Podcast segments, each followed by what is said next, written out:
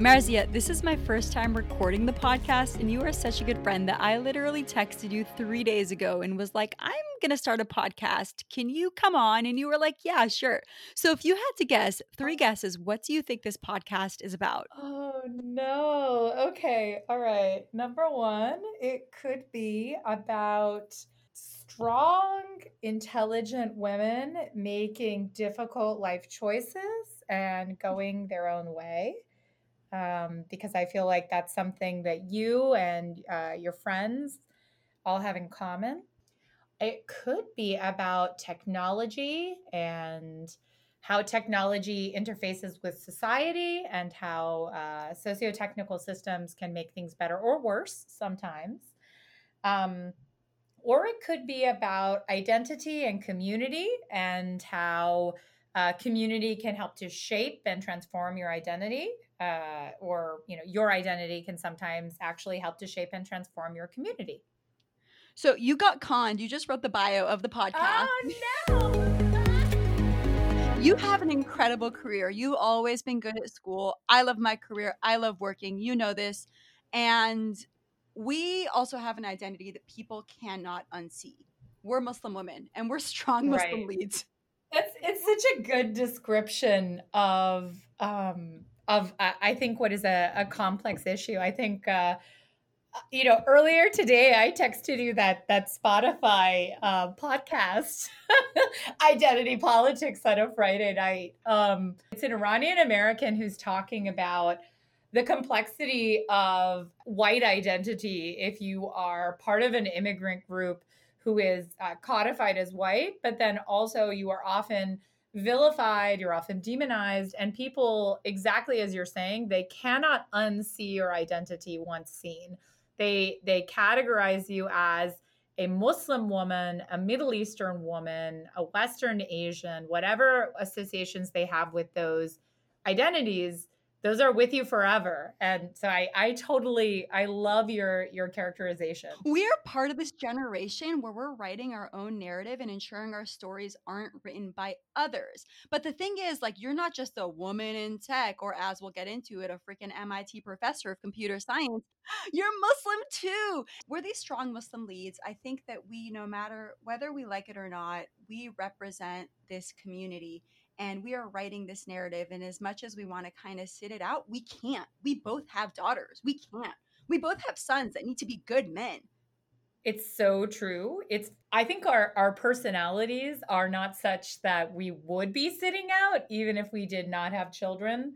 But I think having children makes it feel even more urgent, where there's this sense that, well, if I don't address this inconsistency or this bias, if I don't say something, then what does that mean? That means that my daughter's going to have to deal with it. What does that mean? That means that my son might think it's okay to say or do those things. So I do think that adds this additional urgency. You're totally right. This is actually the perfect time to introduce you. Okay. So I'm currently a professor, an assistant professor at the University of Toronto in computer science and medicine, and I will be moving my lab to MIT. I'll be jointly appointed in IMES and EECS, so that's both the Electrical Engineering Computer Science Department and the Institute for Medical Evaluative Sciences. And generally what I do is research around how to make machine learning in health healthy. And I use healthy because what I mean is I think that we have a lot of work to do to make models work well in a healthcare setting on complex heterogeneous data that's generated by human processes. But also when we're talking about healthcare, which is often a literal matter of life or death, you have these extra considerations like, is the model fair? Is the model robust? Is the model private? Those are, you know, good questions to ask in any setting, but they're somehow more primal in a health setting. So those are the sort of the intellectual questions that I'm interested in. I don't know how to describe myself personally. I am an Iranian Norwegian American. So my father is an Iranian immigrant. I grew up in the US. My mother's father is Norwegian and her mother is American, but I tested my mitochondrial DNA one summer when I was bored in a bio lab in Oxford, and it's French. So there's some French in there. I grew up in the US. I was homeschooled. I went to college young at 15. After getting my bachelor's, I worked for a couple years and then decided that I really wanted to go back to school. So I applied for and received a Marshall Scholarship, did a master's at Oxford, applied for a PhD in computer science at MIT and was accepted and graduated. And so I feel like my intellectual questions have defined a lot of my, even my personal life, because they've led to really fantastic experiences where I've gotten to travel a lot. I've gotten to meet a lot of really interesting people. I think, personally, I have 3 children. I wear a hijab. And so I am immediately and very definitely identifiable as being a Muslim to a random person who meets me on the street. So throughout my life, I have had to deal with the biases and assumptions of, honestly, it would maybe even be fine if it was only, racist, go back home comments, which I totally get. But even when I'm parking my car, I park my car, I go to get my kids out of the car, and random men, it's always men, will come up to me and say, "Can I tell you about how you could have parked your car better?" My 10-year-old is looking at me. She's like, "Do you know this man?" I'm like, "No, honey. It's because I am a minority woman." It's really funny because I was recently in the park with my 3 kids talking to a friend of mine who is a brown woman. She's a Western Asian woman, and my kids are playing in this park on the University of Toronto campus, and this old guy walks up to us. And I'm thinking he's going to ask directions or something, right? Because we're sitting on a park bench, chatting, watching the kids outside, trying to get some outside time in these, quarantine days. And he says, "Are you watching your children? They are playing on that tree. They are climbing branches." And I'm like, how many factual statements are you going to make that honestly you seem to be concerned with, but I am not concerned with? And so I'm good at placating, right? I'm used to this. I'm used to people assuming I must be stupid, right? And so I say, yeah, exactly. She must be dumb, right? And so I look at the guy and I say, "Oh, thank you for that information. We'll keep a close eye on those kids." And then the guy walks away. And I turn back to my friend and we keep chatting. And I'm not kidding, Layla, 2 minutes later, this guy walks over and says, "I noticed you haven't spoken to your children about playing. I can go speak to them for you." And at that point, my friend and I stand up and we're like, "Sir, you need to back away.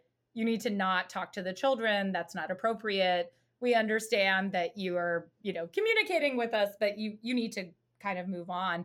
And he was so arrogant and so offended that we asked him to leave us alone and move away until I told him, "Sir, I'm a professor at the University of Toronto holding a Canada research chair and a CIFAR AI chair.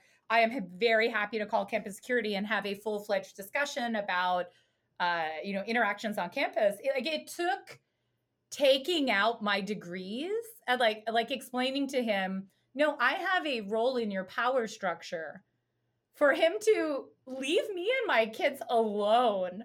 I think the thing that is really surprising to me is who told you that your opinion was valid about another person not touching you, not interacting with you, just hanging out in a park with her kids?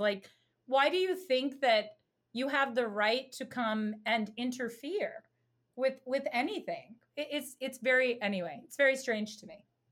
That brings me to something that you and I talk about a lot, because you said, who told him he can think that way? And you taught me that data told him he can think that way because data is not based on us. It's not based usually on women as a whole or minorities. Can you help me understand that again? It's one of the most offensive things that I think as a scientist I have to deal with.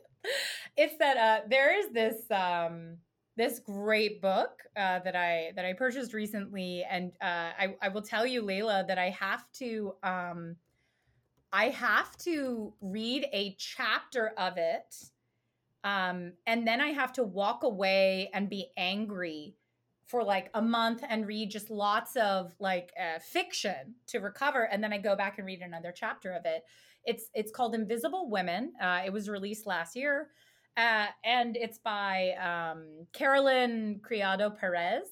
It's literally just a well-referenced chapter by chapter examination of how women are completely excluded from data collection and therefore from evidence-based decision-making, right? So when we as scientists or policymakers try to make decisions about where we should build housing, what kind of jobs need to be incentivized, what healthcare is actually good for you, what healthcare is a bad practice, any decision that we try to make, always we try to back it up with data, right? We try to say, oh, well, we looked at the numbers. Well, what if there are no women in those numbers?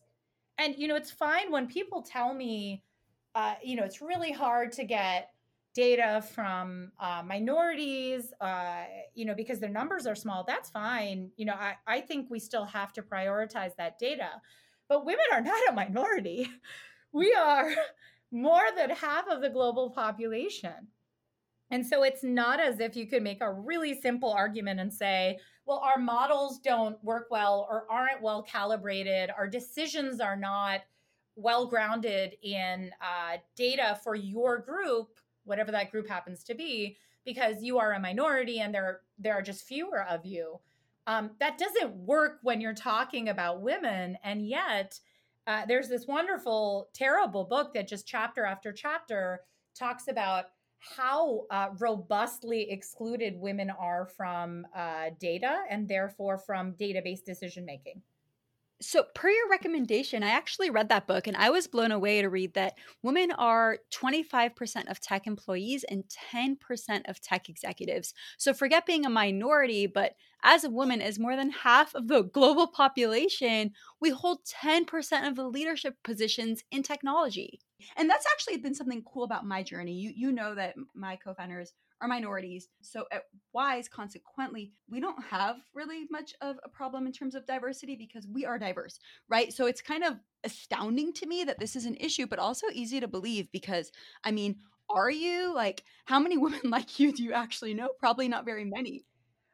I feel like the problem is women don't come to front of mind, or, you know, minorities in general do not come to front of mind. But again, like for women, I keep coming back to women because, again, you might say for a minority, the definition of a minority is often that there are very few of you.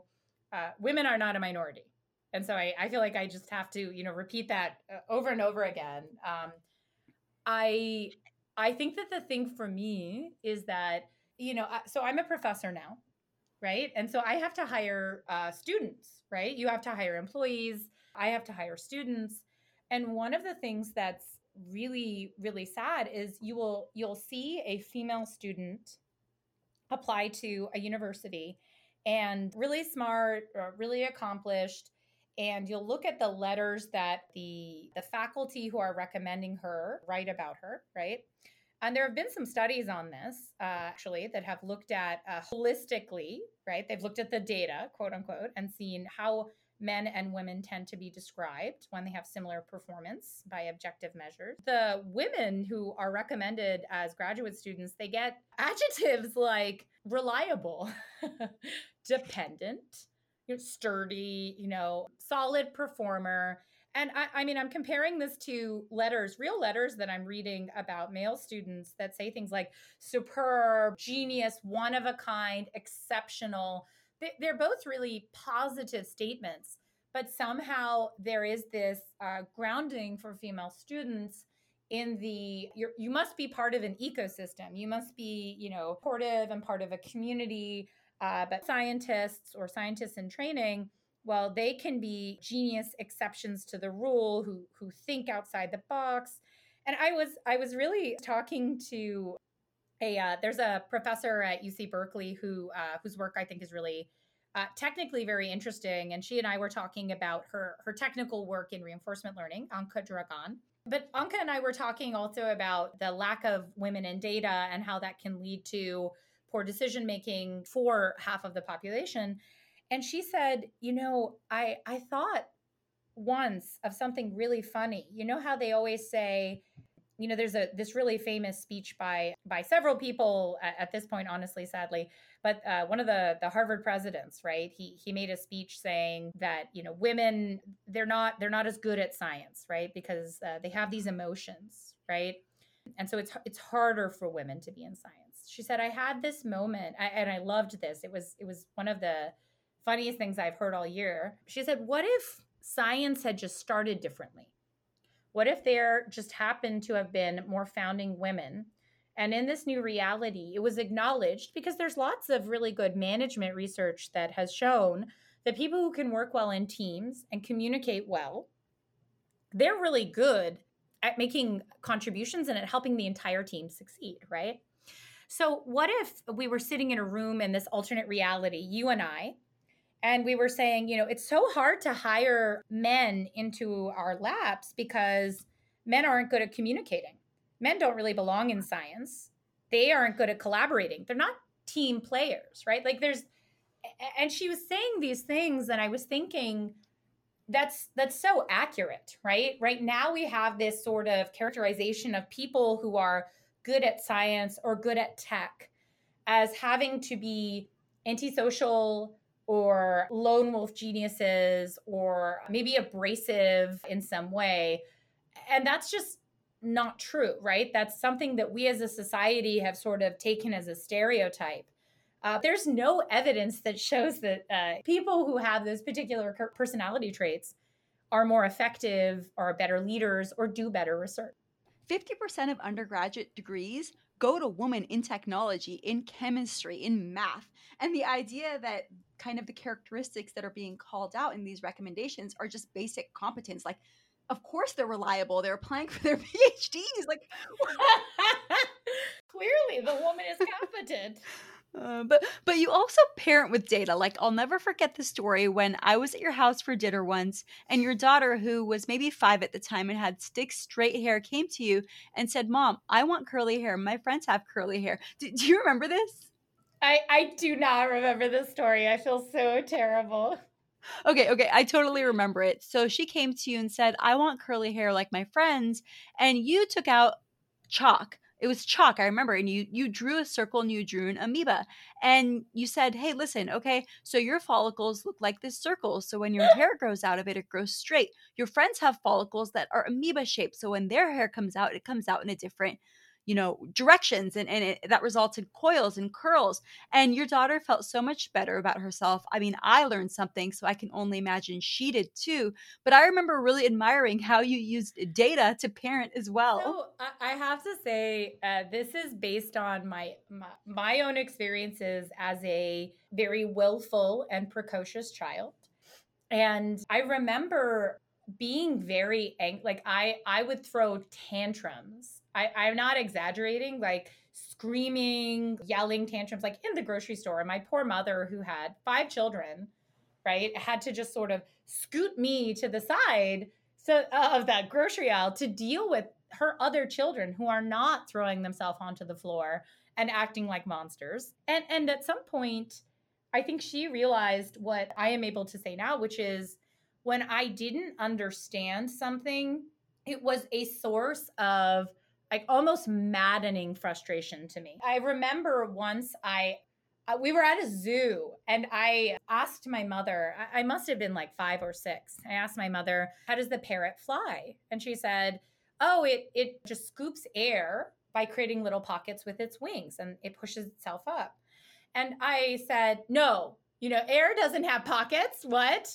And I started screaming then at a frequency that the parrot started mimicking, which was not good for anybody. Like the entire zoo sort of migrated away from my section. But I will tell you, like, this experience and many more like it. First, my mother deserves sainthood. Like, honestly, if anybody, they should canonize my mother. Do not pass go. Do not collect 200. She just should go straight in. That experience is what informed my parenting, where a lot of what I was frustrated by or saddened by were things that I didn't understand and things that just didn't make sense to me. And that just made me like sad and angry, and I was too little to communicate it well. And so a lot of what I try to do, and not successfully all the time, right? I try really hard, is communicate things to my kids in a way that they can understand them, so that they feel sort of confident about that thing, and they don't feel like it's not that they're stupid. It's not that I didn't want to talk to them, right? It's that this is a concept that I can explain at many levels, hopefully, and I'll try to explain it at one level. And if you get that, we can always work up to a higher level. But I mean, it's hard, right? Like, nobody is perfect. I fail all the time. It is not a simple thing to do. So that really resonates, because both my mom and dad were really keen on teaching things to us. And I think it went a long way with us the same way it did with you. Another thing for the audience that Marzia and I have in common is Marzia is one of 5. I'm one of 6. We both come from big families, and both of our mothers are educators. Mine started a school and hers homeschooled. I just love you. I love your journey so much.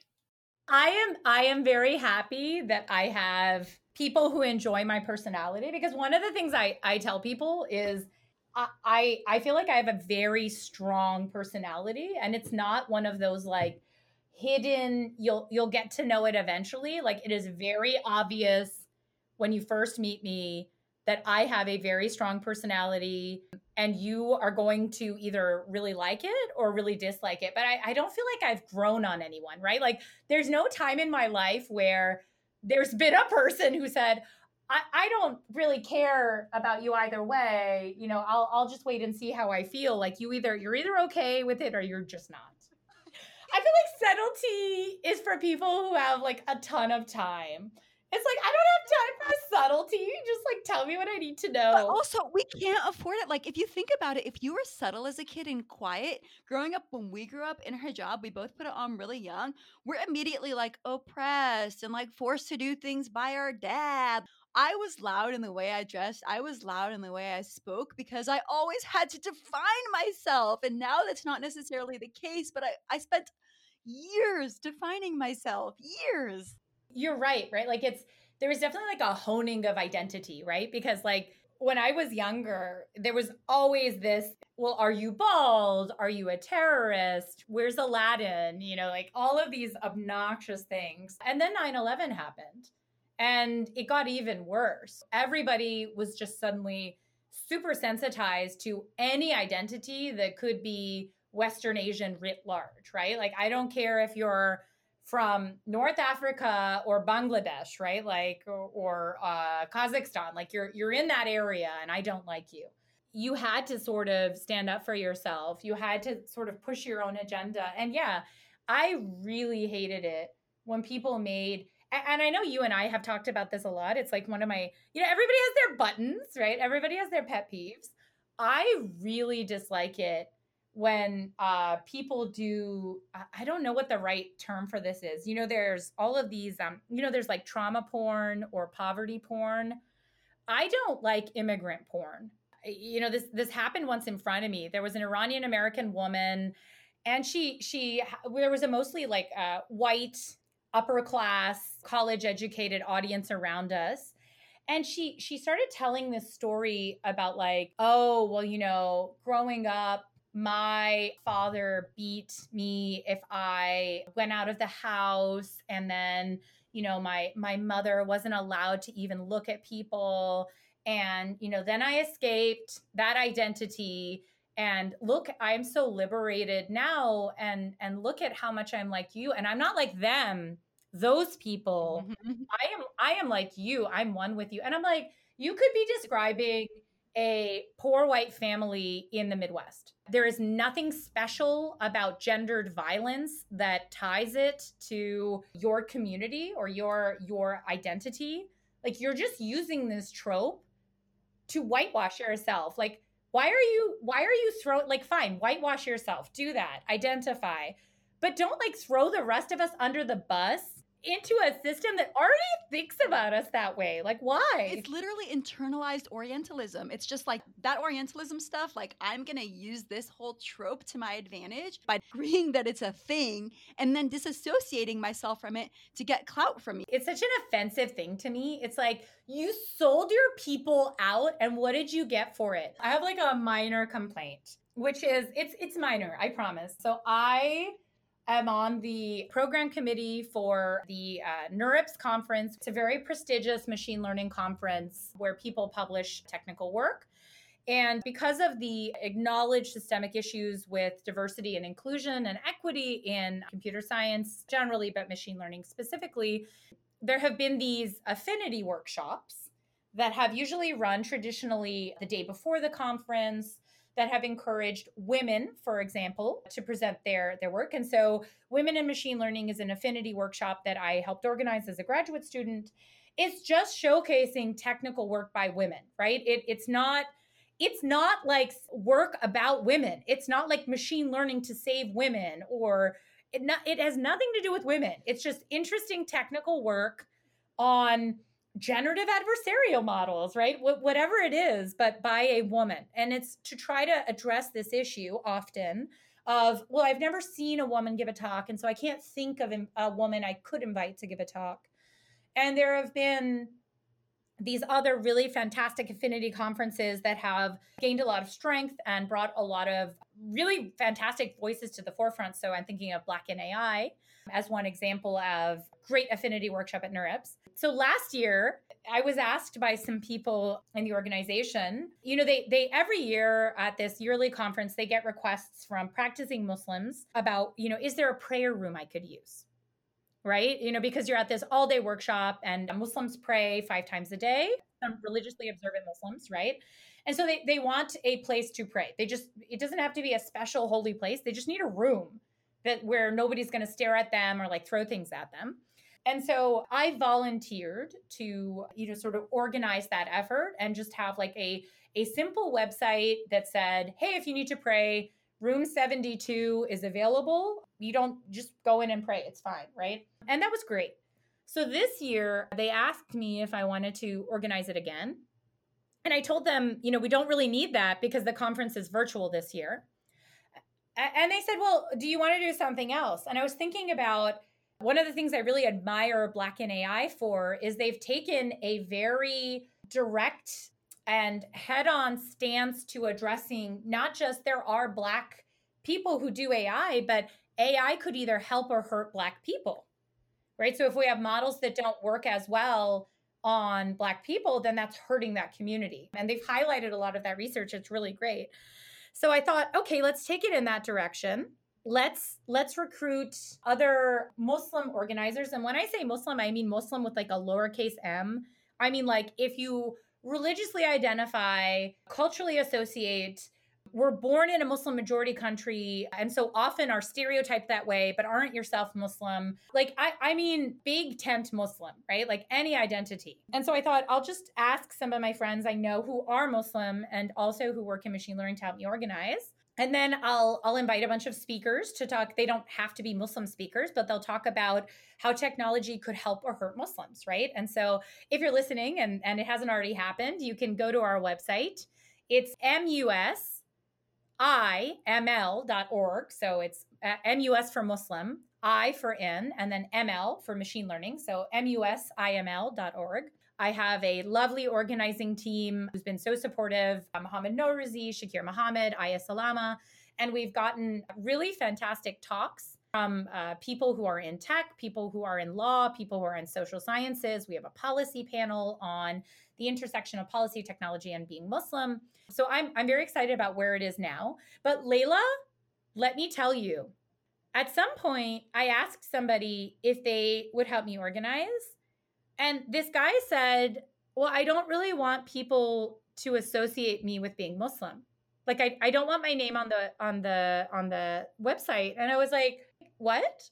But like, also, you know, this guy's name is like Mohammad Reza, you know, like whatever. It's like, people know, dude, people know that you are Muslim with a lowercase m.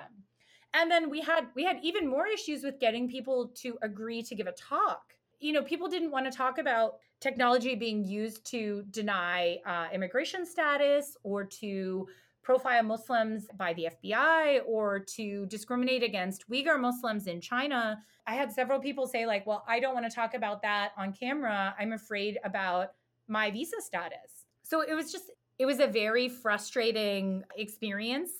So my colleague, friend, Shakir Mohamed, who's co-organizing with me, he made this great joke. He said, you know, it's just like when he was organizing some of the queer in AI initiatives where people were like, well, don't out me. I don't want to be like on your website, right? Like, you know, because I don't want to be outed.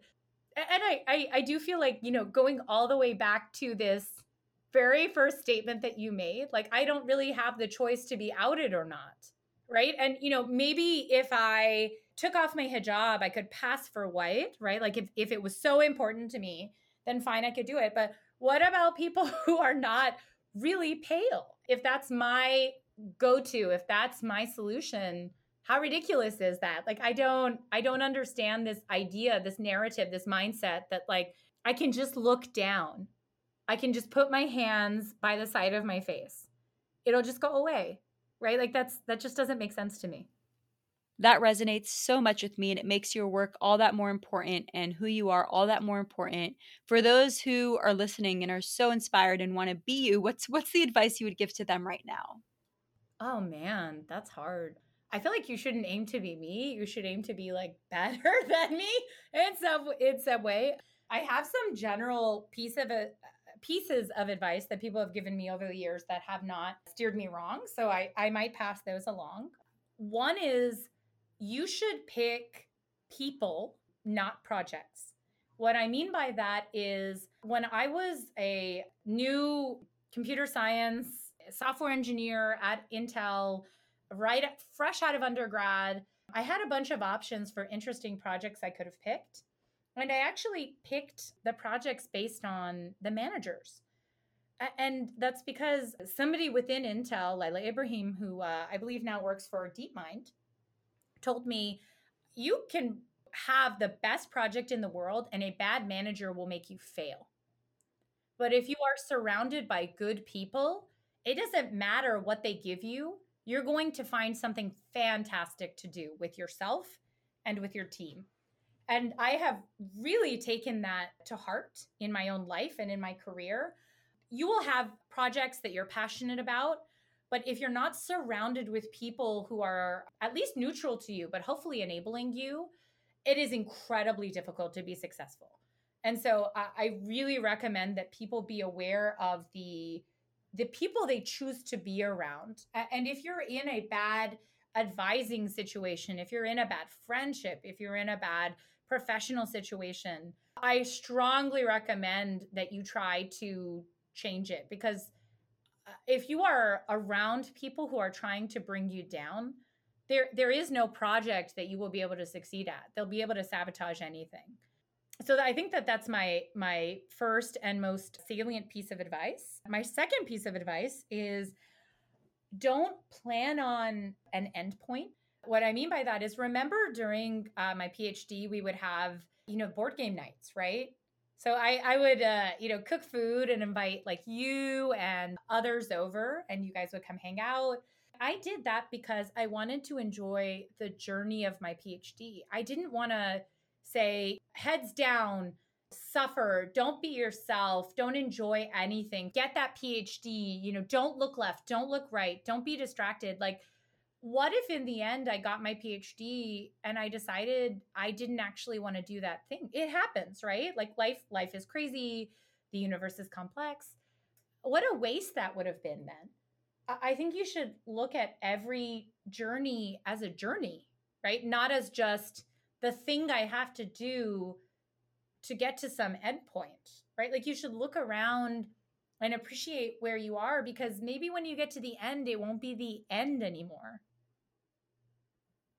Honestly, it's been a pleasure having you. The bar has been set so high. Now is the part of the podcast where you do your plugs. Where do people find you? What do you want the world to know about? I will give, three professional plugs, right? Number one, I'm moving to MIT this summer, and I'm recruiting graduate students. If you don't see somebody who looks like you in my lab or in machine learning generally, that means that there's a spot for you. That means we're missing your voice. We're missing your ideas. And so I would strongly encourage people to apply to the graduate program at MIT.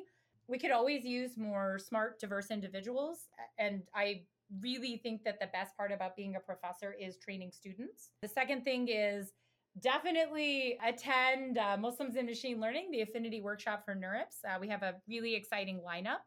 And the last thing I would say is, it's been a tough year for everybody, right? 2020 has been rough. There's this great, everybody I think has like their favorite thing about their religion and their least favorite thing about their religion, which is a whole other podcast topic. My favorite thing about my religion, honestly, is the emphasis on charity, but on charity that is given not necessarily to a centralized religious power source, like a church or a mosque, right? So Muslims have to give money to charity yearly, but they don't have to give it to like a charity through the mosque or even necessarily to, a person that they know, right? And so my 2020 sort of therapy recovery goal for you would be, if you feel like things really suck, maybe give some money to your favorite charity and make somebody else's life better too.